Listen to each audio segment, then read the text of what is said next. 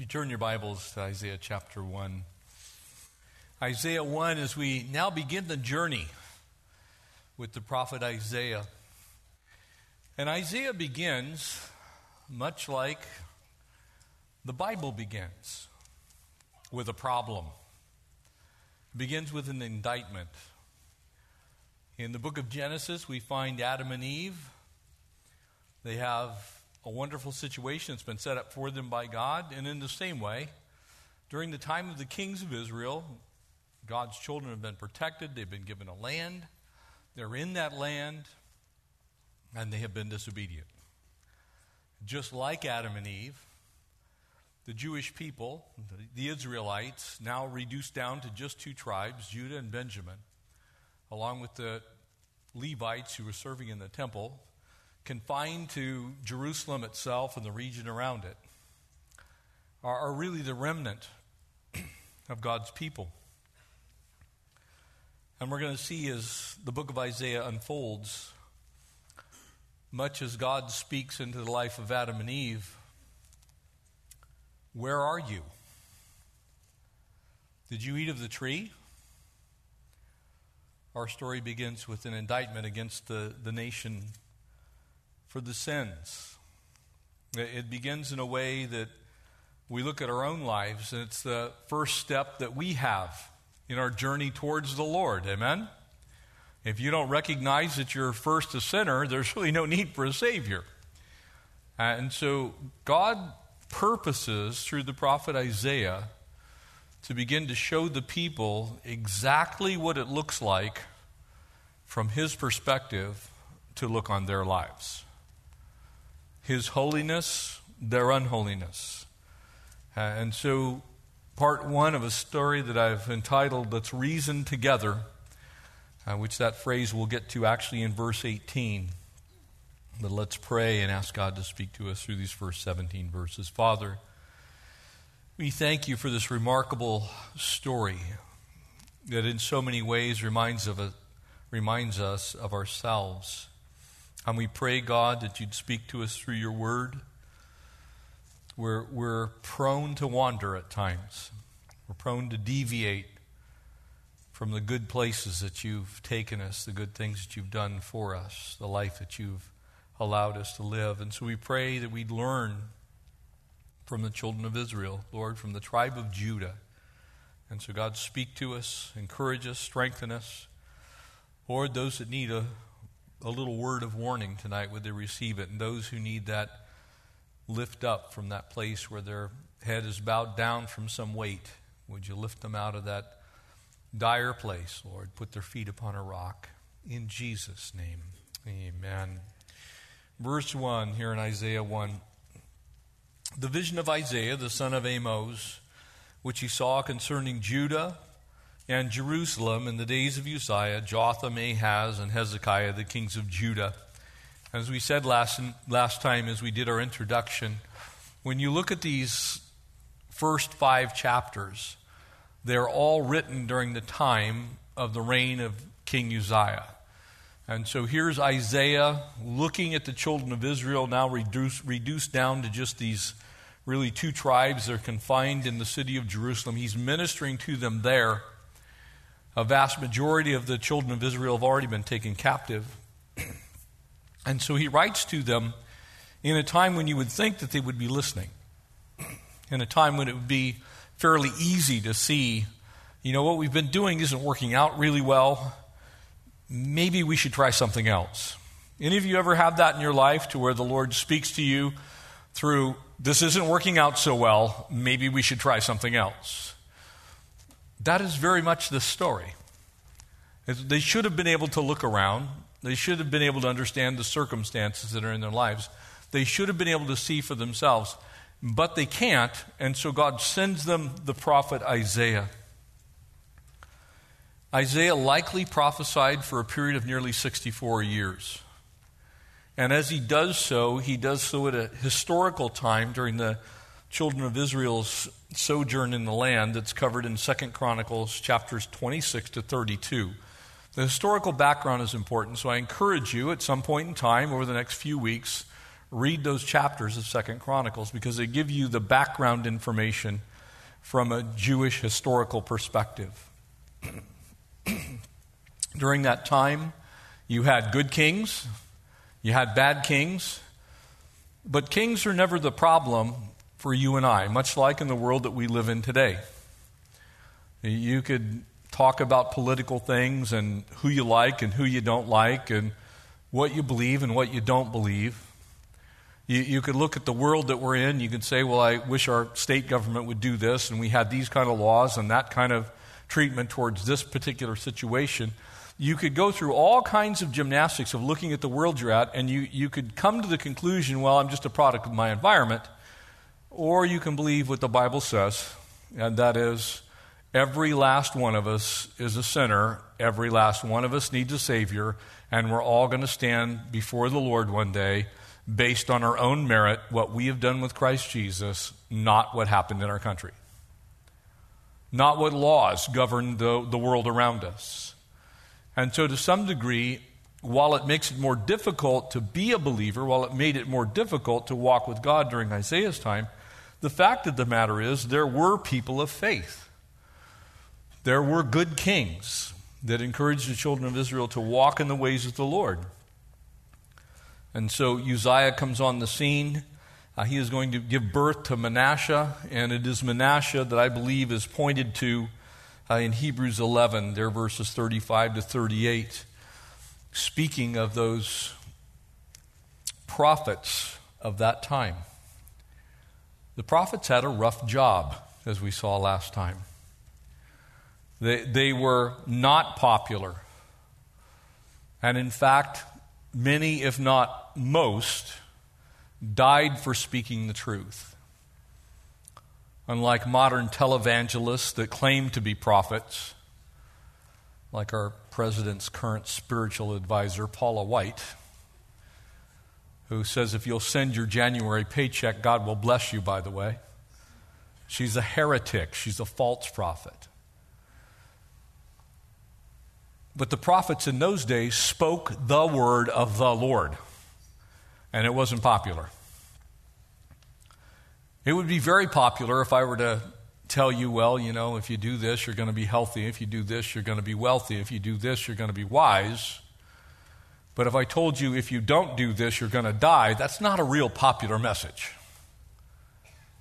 If you don't return to the Lord, you're going to suffer the consequences of it that's not going to be a real popular message.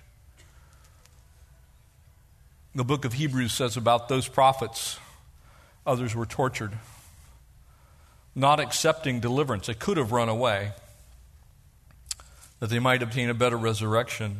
And still others had a trial of mockings and scourgings, of chains and imprisonments. It's always costly to be the voice of the Lord. It's going to cost you something. It's going to cost you something at work. It's going to cost you something in your family. It's going to cost you something in your engagement with other people in your community. It says in verse 37 of Hebrews 11 they were stoned, they were sawn in two. And I believe that phrase refers to the prophet Isaiah. They were tempted, slain with the sword. They wandered about in sheepskins, goatskins, being destitute afflicted and tormented, of whom the world was not worthy. See, from God's perspective, he looked at the prophets like Isaiah and he says, You don't even deserve Isaiah. But because I'm, I'm so faithful to you, I'm going to leave him in this world to, to speak forth this message, even though some of you aren't going to listen. And it is amazing to me that when you look at the Bible, the people of greatest faith, and it doesn't matter whether it's men or women, it's both. The people of greatest faith suffered the most. Always.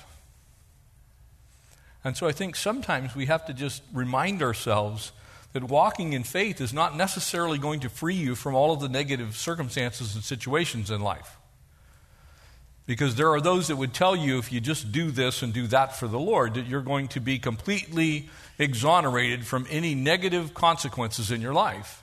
And that's just simply not true. You're still going to have things that are going to be tough to deal with. You're still going to live in a world that's going to be adamantly against the things of the Lord, and you standing for the Lord is going to put you in harm's way at times. So, as Isaiah writes during the time of the good King Uzziah, he was a great king, actually. His life was marked uh, primarily by a, a walk that was vibrant with the Lord. It's during that time uh, that the Lord begins this, if you will, a lawsuit. He's presenting this indictment against the nation. He's saying, Look, this is the problem. Here's what's going on. These are the things you need to know. And God describes a, a people that is absolutely astonishing if you, if you really think about it. Because the history of the children of Israel has always been God's cared for them, God's delivered them. God's, yes, allowed them into difficult circumstances, but God has always been faithful, including this now group of people that resides in the promised land. They got there after 40 years of wandering in the wilderness. Unbelief allowed, allowed an entire generation to die. Those that were faithful entered into the land. Those faithful ones are primarily the progenitors of these people that are still left. And yet, through all of that, how quickly we forget how good the Lord is. How quickly we can forget how good the Lord is. And we can turn back towards the world. And so there's a word of warning here. And it begins now in verse 2 Hear, O heavens, give ear, O earth, for the Lord has spoken. I have nourished and brought up my children. God had saved them, prepared them, cared for them, delivered them time and time again from every adversary. He had been good to them to the nth degree. No one could have looked back at God's handling of his children and said, well, you know, God's just mean. God's fair. God is just. And it says, and they have rebelled against me. An ox knows its owner, the donkey its master's crib. But Israel does not know my people do not consider. I'm not sure I want God saying that about me. Jeff, you're dumber than an ox. You're not as bright as a donkey. what are you saying? Even an ox knows his master, knows where his toast gets buttered. Amen? knows from where his provision comes. One of the things that's a stark reminder of this is when you travel to Israel and when you get in the areas that are still inhabited by the Bedouins, you, will see a water tank, a bunch of Bedouin tents, and then a Mercedes, and a Lexus, and a Jeep and then six or seven cars that don't run. It's kind of a picture of this. It's like God's been good. It's very clear that everything's not bad, but they've chosen to walk in the wilderness. They, they've chosen to live as a Bedouin underneath a tent when they have enough money to buy a Mercedes. You see, we can be like that if we're not careful. We start to not consider the fact that God had nourished and brought them up.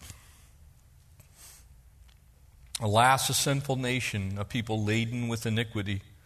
And the picture there is a beast of burden upon which is heaped a burden that it cannot carry any longer. Excuse me. I'm going to be well someday. and in the afternoon, I'm like, ah, oh, I feel great today. And then, so it must have something to do with the fact I'm teaching God's Word. So you can pray for me. We'll see if your prayers work. Amen. laden down, a brood of evildoers, children who are corrupters. They've forsaken the Lord, they've provoked him to anger. The Holy One of Israel, they have turned away backwards. They've turned their back, is another way to look at that, on the Lord. Why should you be stricken again? Now, this is a crazy statement. He's saying, look, it doesn't even do any good to whip you. Why should you be stricken again? You'll just revolt more. The whole head is sick, the whole heart faints. From the sole of the foot even to the head, there's no soundness in it. Wounds and bruises and putrefying sores that have not been closed or bound up or soothed with ointment. And so Isaiah begins with this indictment against the children. First thing he says to them is, You're rebellious. Now, it's interesting to me, he begins that way. That God, through Isaiah, begins that way. Because this is probably the key thing that we need to understand as believers. You have a choice whether you're going to walk in the ways of the Lord or not. And to do anything other than that is to be rebellious. Whether it's a little bit rebellious, a smidge rebellious, kind of a moderate amount of rebelliousness, or whether you're completely rebellious, any walking the opposite direction from the Lord is rebellion. And it always comes at a price. There's, there's no amount of rebellion that's actually good. And so he says, Look, the first thing that I have against you is, you're, you're breaking this contract that we made in the wilderness. Do you remember what the children of Israel did in the wilderness? They made a contract that they would serve the Lord. They said, We will serve you. You said you will bless us, we will serve you. And they're saying, Well, you know, maybe not. God takes his covenant seriously. And when he's been good to us, for us to turn our backs on him, kind of puts us in harm's way. And so there's a lesson for us. Even animals know where their food comes from. Animals know who's going to make sure they have water. In other words, they know where their provision comes from, who the goodness comes from. And so we need to be really careful. And the children of Israel missed this point. They were simply rebellious. The second thing that you see here is that they were kind of wretched, they were decrepit. They, they were beaten up and didn't even know it. The world had taken a toll on them, and they were walking around as if they were okay. Now, I don't know if you've ever seen anybody or met anybody that's like this, but sometimes people don't even know how bad they look. They, they, they have been beaten half to death, and they're walking around, I'm fine. I'm okay. I'm good. Well, the stitches in your forehead and your nose is sideways, and some of your teeth are missing, and your lip is split. You don't look okay. But because of their stubbornness, very often, there's a failure to recognize the fact that they've been beaten up they start to begin to think like this is normal. That was the children of Israel. And because of that, they'd become infected, diseased. They, they'd learned to live in a way that was just not okay with the Lord. Uh, and the prophet Isaiah is giving them kind of a diagnosis of their condition. He's saying, Look, have you guys looked in the mirror recently? That, that's not the way you're supposed to look when you walk with God. That's not the way you're supposed to act when you walk with God. And so what happens is someone who should know what God wants, someone who should know the master's crib, someone who should know that God is absolutely in charge of everything ultimately, can turn those things off if he decides he wants to get your attention. He can say, Look, you know, if you don't want to listen, I have ways to motivate you to listen. But then what happens is those things begin to happen and something gets removed from your life or a catastrophe comes and you fail to recognize that the Lord's allowing those things to get your attention, and you just go, okay, well, that's normal. And that's normal. I had a young man that I met in Brazil probably 10 years ago. And when he was born, before he was one years old, his mom was not paying attention to him, and they lived in the city of Sao Paulo. He was sitting on a curb, and a bus ran over his leg. It was in the street. You can imagine it was severely broken, just below the knee. His foot was actually backwards. It had partially healed, the bones had reset, but not where they were supposed to be. His foot was turned inward. This kid was greased lightning on that backwards foot. He was incredibly quick. He could play soccer. He had learned to live with this very disfigured limb. And I asked him, I said, How long has it been like that? He said, Oh, about 12 years. Oh, aren't your parents going to, isn't there anything? Oh, it's okay. I can do everything everybody else can do. And it was a picture to me of how we can learn to live with things that are broken. And I guarantee you that was not painless initially learning how to walk on a broken limb. The children of Israel had learned not only how to walk on a broken limb, they could run on a broken limb, they could make money on a broken limb, they could worship on a broken limb, they could do everything on a broken limb. Everything was broken.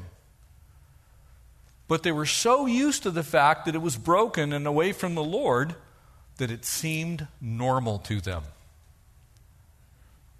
And pretty soon, here's what happens God's okay with it. God doesn't mind my sin.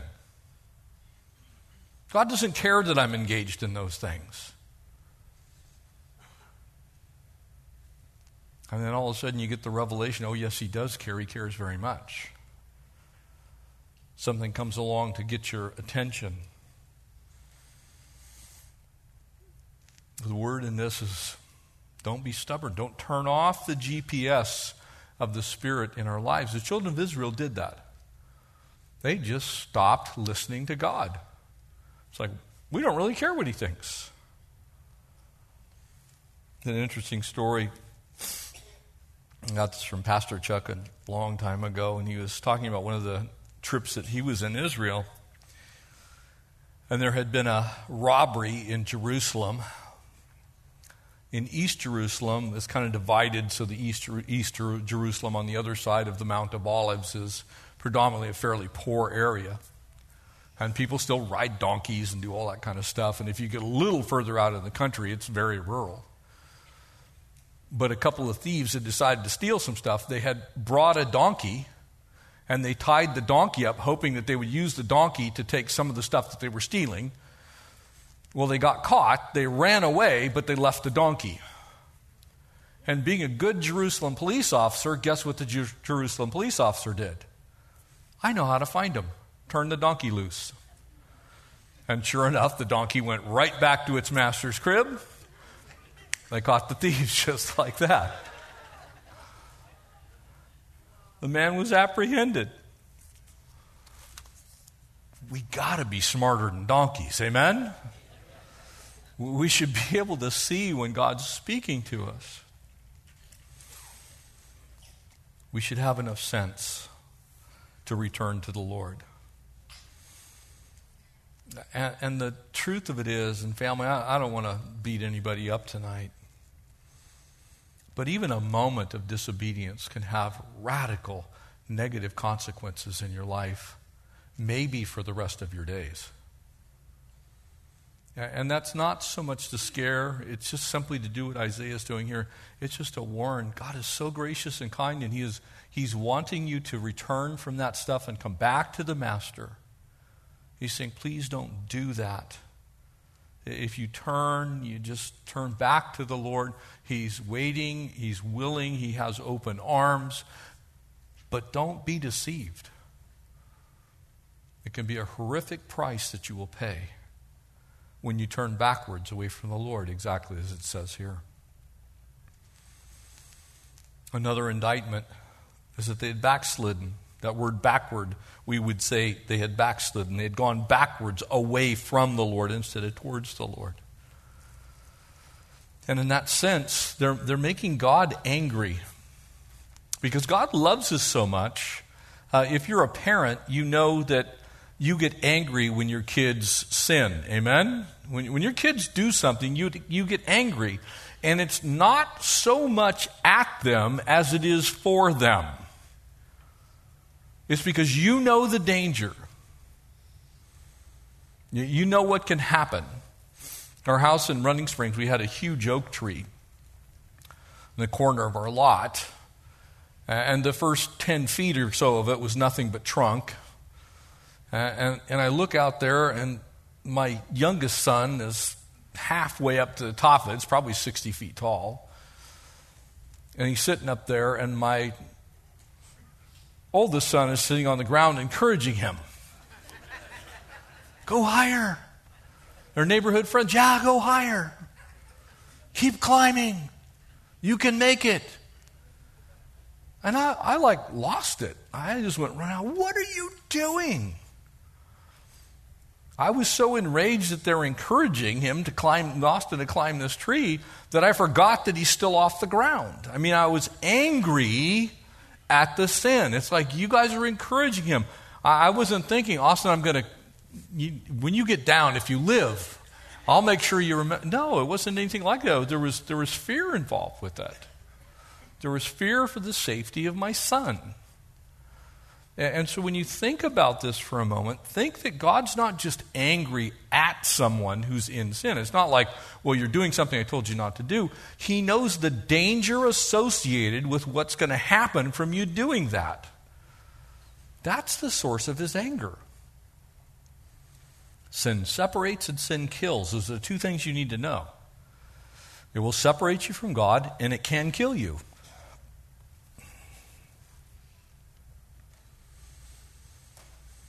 You're with us as we're studying through Daniel, and we're in chapter 5 on Sunday nights.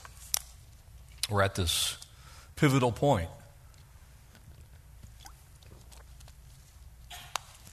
We see this ostensibly good king Nebuchadnezzar. His grandson's now in power, Belshazzar. He's seen his grandfather live a righteous life get things squared away. In essence, the son is handed a, a kingdom that's the most powerful in the world. The city of Babylon, the walls around it, in some cases, were the better part of 300 feet tall. They were 80 feet wide. It was invincible. And so when the Medo Persian armies attacked around the city, to show his disdain, this grandson, Belshazzar, decides to hold a party. Brings out the temple implements. Begins to drink booze out of the stuff that belongs in the temple of God. Now you would think, yeah, you know, all right, so he's just a knucklehead. And God took that so seriously that that was the last night of Belshazzar's life. But I guarantee you, Belshazzar thought he was safe. Belshazzar thought he had lots more nights to party. Belshazzar thought he could say anything he wanted to God. But when God's done, God's done. When God's taken the last stripe he's going to take, he's taken the last stripe he's going to take. You, you don't know when that is. And so, this warning why should you be stricken again? You'll revolt, you'll revolt the more. The whole head is sick, your, your mind is sick. your heart faints. You're, you're so full of yourself that it's, no one can say anything to you. This is a dangerous, dangerous place for us to ever get. I'm basically saying, look, would you just repent? I don't know what else to say to you. You're battered, you're bruised, you've turned your back on me, you've gone the wrong way. It's like, what do you want me to do to you? And again, probably if you're here and you have children, you've probably laid out some rules, and more than likely, if you've been a parent for very long, you've had those rules broken. And so you started with, well, that's going to be no TV for the next eight minutes. Uh, and then it moves to an hour. And then you get to the dreaded, I'm going to take away your cell phone. And you grab the cell phone. There's no Nintendo Switch. The kids start to lose it. After a while, there's no more electronics to take away. Amen? There's no more devices. There's no more screens. The internet's been shut off in your house. There is nothing you can say. You're down to doing things that you don't want to do. That's why you initially said, well, you're going to have to do without TV for a few minutes. That's why you said, I'm going to take away the cell phone. That's why you said the Nintendo Switch is going to go. That's why you turned off the router. That's why you have that little phone app to where you can kill your router when, as you leave the door. You're like, ah, I'll show you. Then you find out that your kids can hack your whole computer system.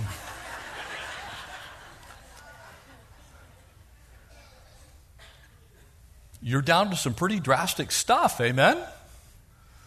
That's the picture you have here. It's like they weren't listening to anything. It didn't matter what God did beating them any further was not going to matter. And so basically saying to him, Look, you're so blind you can't even see the destruction. Verse 7, he says, Your country is desolate. Now imagine, this is the prophet of God inside the city of Jerusalem to the bulk of the population. Hey, have you guys looked outside recently? There's no trees left. There's an enemy army over there on Mount Scopus. We'll get to that part later in the book of Isaiah. But he, he could have pointed over to the fires burning on Mount Scopus, less than a mile away, as the Assyrian army is encamped against them. They're in this little walled city with walls about this high, going, We're fine. We're okay. Oh, they're not going to come across here. I mean, there's a creek down there. They'd have to go over the creek. I don't know what they were saying. I don't even know what they were thinking. But I can tell you this we have so many examples that the Lord gives us one here. Your cities are burned with fire, strangers devour your land in your presence. You used to have 12 tribes, you now have two, they could have thrown in there. You used to occupy all of what we would call modern Israel and then some, and now you occupy Jerusalem itself. All you got to do is look around you. And sometimes the Lord speaks to us this way. He goes, Jeff, are you looking at what's going on around you? You see what happens when you don't curb your tongue? I'll just use something that maybe you guys might have it happen occasionally when you say things you shouldn't. Have you ever seen the destruction that happens? You check that out? It's desolate, it's overthrown by strangers. So the daughter of Zion is left as a booth in a vineyard. You talk about figurative language that's pretty stunning. This is the same type of booth that they would have used at the Feast of Tabernacles. It was a pack of sticks you just spread it out and you would sit underneath it. You went outside and it made you appreciate the fact that you had been delivered and you now had a place to live. And so you'd go outside. It was like you went camping to appreciate your house. You ever notice how when you go camping, you come back and you go, Oh, thank you, Lord, for my bed? You know what I'm saying? You, you sleep on the ground for a couple of nights and you're like, oh, you could put barbed wire on this and be better, you know, kind of thing. Well, he's saying, look, look, you guys, the daughter of Zion, the city of Zion, the, the southern part of Jerusalem is left as a booth in a vineyard, as a hut in a gar- garden of cucumbers. Just so you know, you can't live on cucumbers, they're mostly water. So if you had a hut in a garden of cucumbers, you're not going to live there very long. As a besieged city, which was the actual fact, they were in a besieged city. And while the Assyrians were not right at the gates of the city of Jerusalem, they were about a mile away.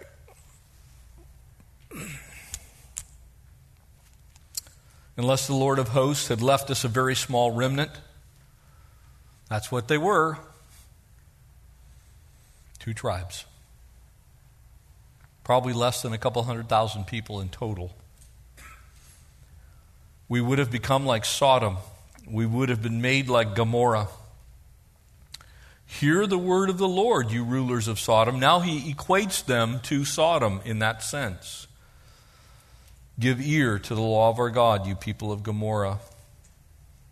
He's saying, look, let's talk about this for a second. The nation as a whole has been ravaged, it's been destroyed. There's a tiny remnant that's in Jerusalem. And so he draws attention to Sodom and Gomorrah. He says, We actually have it better than Sodom and Gomorrah, but do you remember what happened with them? It gets down to if there's 10 people, will you spare the city? And so he's reminding them it could get a lot worse. God's been gracious and even sparing a remnant. He spared us. But in essence, he's, he's saying there's an equivalence here that you need to take a look at. If God hadn't spared us, we would have become like Sodom and Gomorrah. And the inference is this there were problems that they could see, problems that they understand, and they understood, and there was a way out.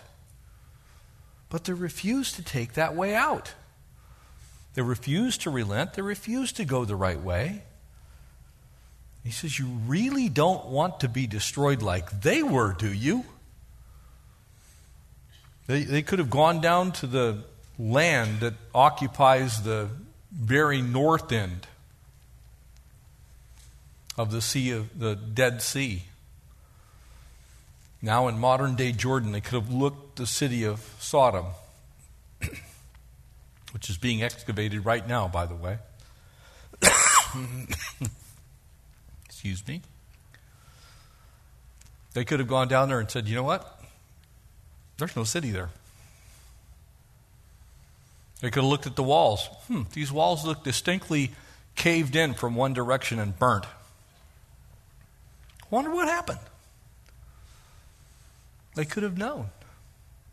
God's saying, look, I, have done this tough thing before. Don't make me do it again. God, in a measured way, speaks to us. He's asking us to, to flee these things that He's told us clearly that we ought to flee. And of course, in our world, there, there is definitely equivalence between what's going on that we know is not okay with God the issue of homosexuality and homosexual marriage. God has a clear path that He's asked us to take. And when the church isn't standing for righteousness, when the children of Israel, God's chosen people, aren't standing for righteousness, that's the last best hope God has in a practical sense, apart from a miracle of the Lord. We're the last line of defense. The children of Israel were the last line of defense. They should have been the example to the rest of the world. And instead, they were engaged in the same things that the world was engaged in. And God said, It's costly, don't do it. It's no different than what we see in parts of Long Beach or Tel Aviv or Palm Springs or San Francisco. Things that God hates, people celebrate, and, and it always has a cost. And we as the church have been called to confront those things in a loving way, absolutely. In a caring way, absolutely. But stand for what the Lord stands for. We're, we're, we're smarter than donkeys, we're not as dumb as ox. He finally says, Look, what I'm really interested, interested in is the attitude of your heart. Verse 11. To what purpose is the multitude of your sacrifices to me, says the Lord? It's interesting that we can get very religious when we are very sinful. It's like we think we can buy God off. I'll just go to church a little more, I'll read my Bible a little more, because I'm sinning a lot more because I'm doing this thing that the Lord tells me not to do, well, I'll just give a little more, or I'll go on a mission trip. I'll do something that's spiritual. And basically, what's being said here to what purpose is the multitude of your sacrifices? I don't care if you make Passover. I don't care if you make the Feast of Trumpets. I don't care if you make the Feast of Tabernacles. I couldn't care less if you celebrate Yom Kippur. I couldn't care less if you're there at Hanukkah every single year. I'm not interested in that. What I'm interested in is that you actually have a heart change. I've had enough of your burnt offerings of rams, the fat of the fed cattle. I don't delight in the blood of bulls, or of the lambs or of goats.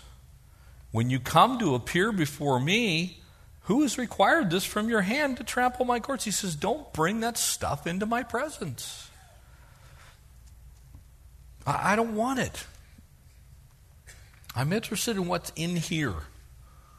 Not these things that you think are fooling everybody.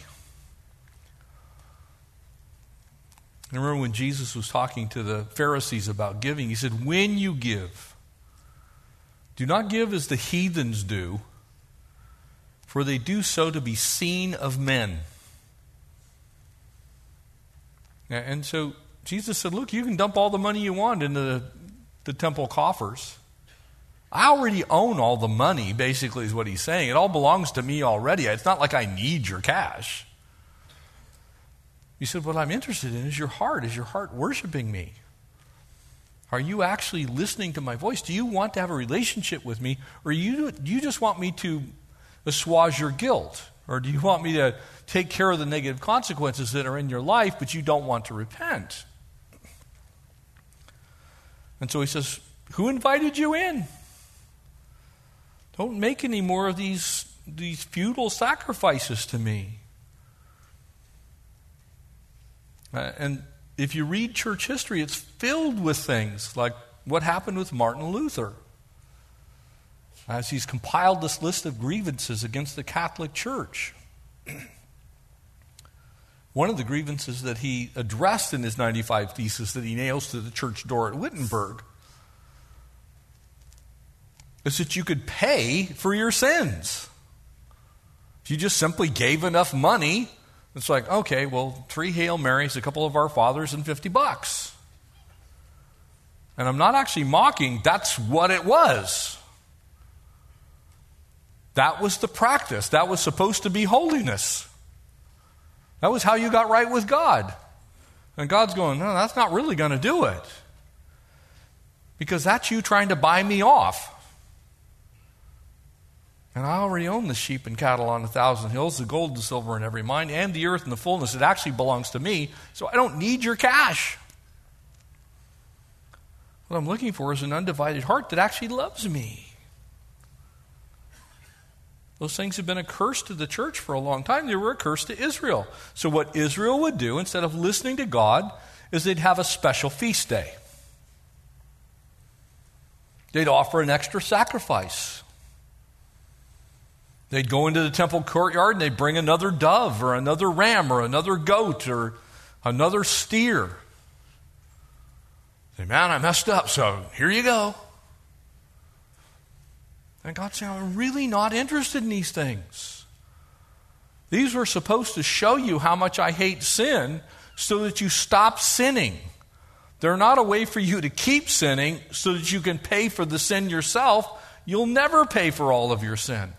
You see, it's a New Testament principle found in an Old Testament prophetic book. He's saying, look, the blood of bulls and goats won't ever do it. Unless you have a new heart, unless you have a new mind, unless you're being renewed day by day into the image of Christ through the power of the cross, you're not going to be able to stand before me. So don't bring more sheep and goats and cows. He goes on to deepen this thought, verse 13. Basically, adding, I'm not for sale. Bring no more futile sacrifices. Your incense is an abomination to me. That was supposed to represent prayer. So instead of praying, they just offer more incense. Instead of being righteous, they do something that looks righteous new moon, Sabbath, the calling of assemblies. Let's have another meeting. Let's go to church again. I can't endure the iniquity and the sacred meeting. He's saying, Look, you think I don't see your hearts when you're sitting in there and there's absolutely no change? You're just having another church service thinking that somehow it's going to make it better. This is a problem. This is the problem with religion. This is the problem with what's happened in, in a lot of the church in the world. It's like there's no true repentance, there's no really turning to the Lord, there's just religion. We just go to church and we do something religious. It's not, I'm not coming because I want to actually meet with God and have Him speak into my life. I'm coming because I'm doing my religious obligation. This is what I do on that day.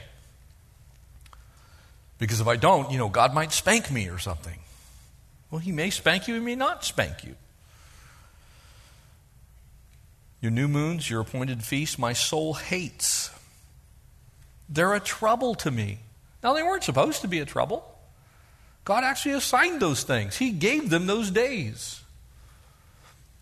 But it's funny, when you're not walking with the Lord, you can turn good things into bad things pretty quickly. You, you can take what was holy before the Lord and you can turn it into some unholy mess. I've watched people battle over things like Bible reading. Seriously. Well, you, know, you don't read the King James. You know, they're getting ready to go to blows with one another. Well, yeah, oh, you got a New Living Translation. You're going to hell. It's like, can you imagine God listening to that? It's like you, you, can almost see God reaching down from heaven and grabbing them by their heads and picking them up off the ground. Going, what are you guys doing? It's like the dumbest thing I've ever heard. I am weary of bearing them. When you spread out your hands, my eyes will hide from you. Now, again, I don't want to put anybody under a weight or a yoke or bondage, but would you listen to what's being said here? What he's saying is, is you can come into church and you can raise your hands, but if your heart's not right with the Lord, don't raise your hands. It's not doing a thing, it's going nowhere. This is not how you get right with the Lord. You get right with the Lord by clearing this up. Then the hands are indicative of what's already happened. But when you get it backwards, and you just, oh, and you go right back to doing exactly what you were doing before, and there is zero repentance, this didn't matter. This comes out of this, not the other way around. This cannot clean your heart. That comes from you getting on your knees and repenting and saying, Lord, help me to not go down that road anymore. Some people will ask you, well, I just, you know, I just don't feel the, you know, I don't feel the Spirit. And sometimes I'll just ask them, I'll say, well, is there anything between you and God? Is there something hindering your prayer life? And they'll go, well, you know, that, that doesn't happen. I go, Really? Where did you get that news? Because it didn't come from the Bible. When you spread your hands, I will hide my eyes from you. And even though you make many prayers, you might want to underline this one. Maybe not for you. Maybe you're doing good. But maybe somebody you know who's struggling with some sin issue that they will not repent of.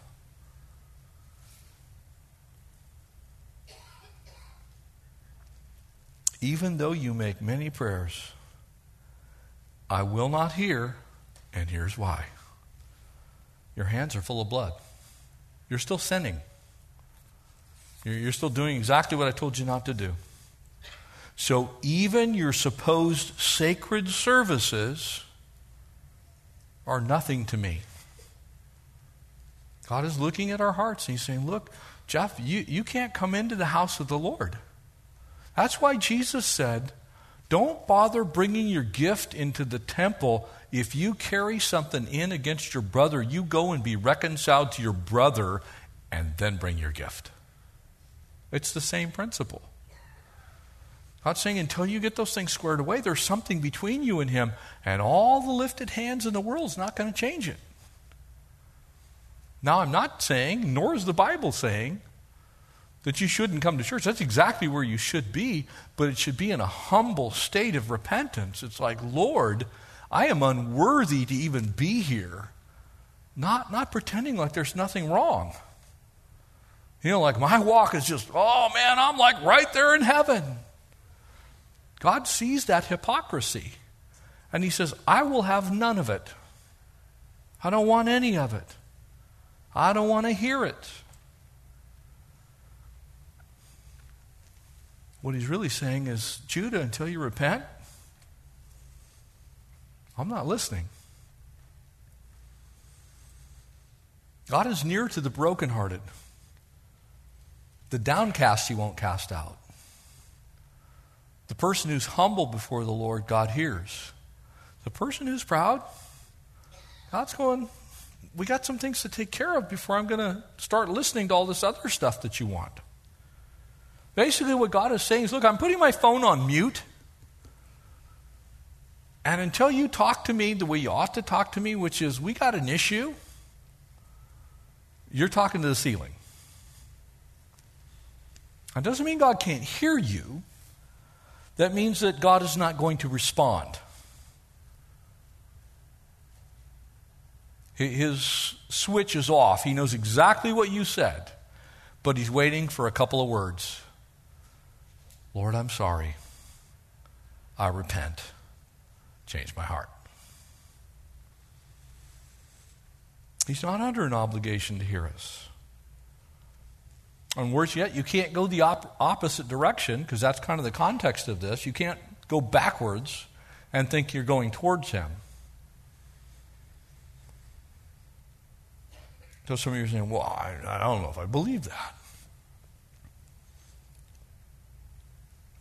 So ask yourself this question Are there prayers that God doesn't hear? Now, He is God. So we're not talking about Him audibly not being able to hear them but does he not act on them?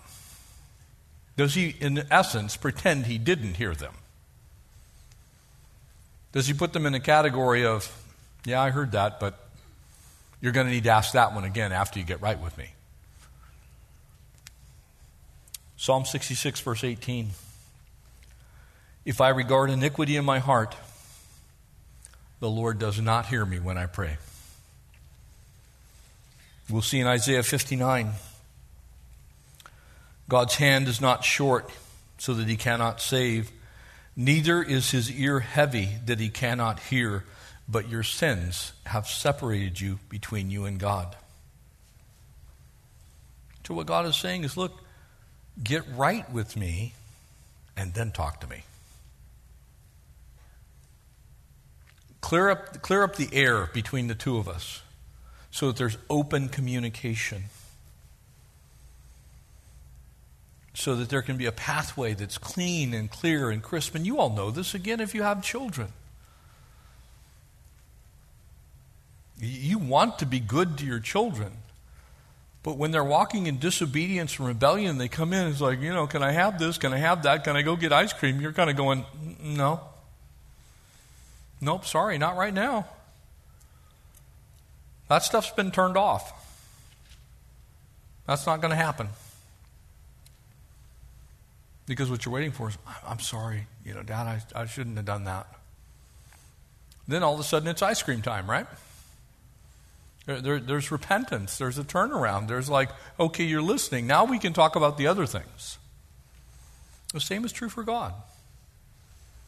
And while he actually can hear those prayers, he's just saying, You're going to have to come back with that one. You're going to need to come to me again. And in that line, he says, verse 16, wash yourselves. That's another way of saying repent in the Old Testament. Wash yourselves. Make yourselves clean. Now, if you didn't get it from that, put away the evil of your doing from before my eyes. That's pretty clear, isn't it? Cease to do evil. Pretty clear, isn't it? Learn to do good. That would be the opposite of doing evil. Amen? Seek justice, rebuke the oppressor, defend the fatherless, and plead for the widow. So, in the first half of this indictment, God says basically this Don't flatter me. Don't think I don't know what's going on. I don't really care where you are in politics. I don't really want your explanations and your justifications for why you're doing what you're doing. I just simply want you to repent. I want you to turn around and go the other way. You can't, as my children, do as you please anymore. I want you to do what I'm asking you to do. I want you to do what's right. They should have been able to look around and see the things that had come upon them and go, that's the direct result of being disobedient. And they couldn't see that. In essence, he's saying, I want you to start living right, not just talking right. I want you to do what I've asked you to do, not just mimic what it is that you heard me say. Because it's interesting to me, sometimes we can do that, can't we? We can, we can tell people, yeah, well, God's word says this. And then turn right around and not do it ourselves. We know what the word of the Lord is, and we're like, yeah, it applies to everybody but me. And God's saying, I see your heart. Let's make sure that's right. That'll take care of these other things. Amen? Would you stand and we'll pray together? And whoever prayed, that was pretty effective. I almost made it without coughing. Father, thank you. Lord, thank you for this indictment, this warning Lord, it's hard to hear. It's, a, it's kind of a rough way to start this book, but it's so important because everything else hinges on it. Lord, until we realize that we're sinners, we won't know that we need a Savior. Until we recognize there's something wrong, we won't desire to fix it. Until we understand how far short we fall, we won't care about going up. We'll be okay with being down. And so, Lord, we thank you for your work in our lives. Thank you for that grace that is just, it's a free gift, Lord. You're not asking us to fix it, you're asking us to turn to the one who can, and that's you. Lord, you'll give us the strength. You're just simply asking us to turn, just as you asked the children of Israel to turn from their wicked ways and walk with you. And so, God, help us. Lord, if there be any wicked way in us, Lord, some little thing Help us to no longer struggle and stress and strain over it. Just release it to you. You're a good God, and you want to give good gifts to your children. And so, Lord, help us to put ourselves in that place where you can do that bless you. We thank you. We ask all this in the name of Jesus. Amen. Amen.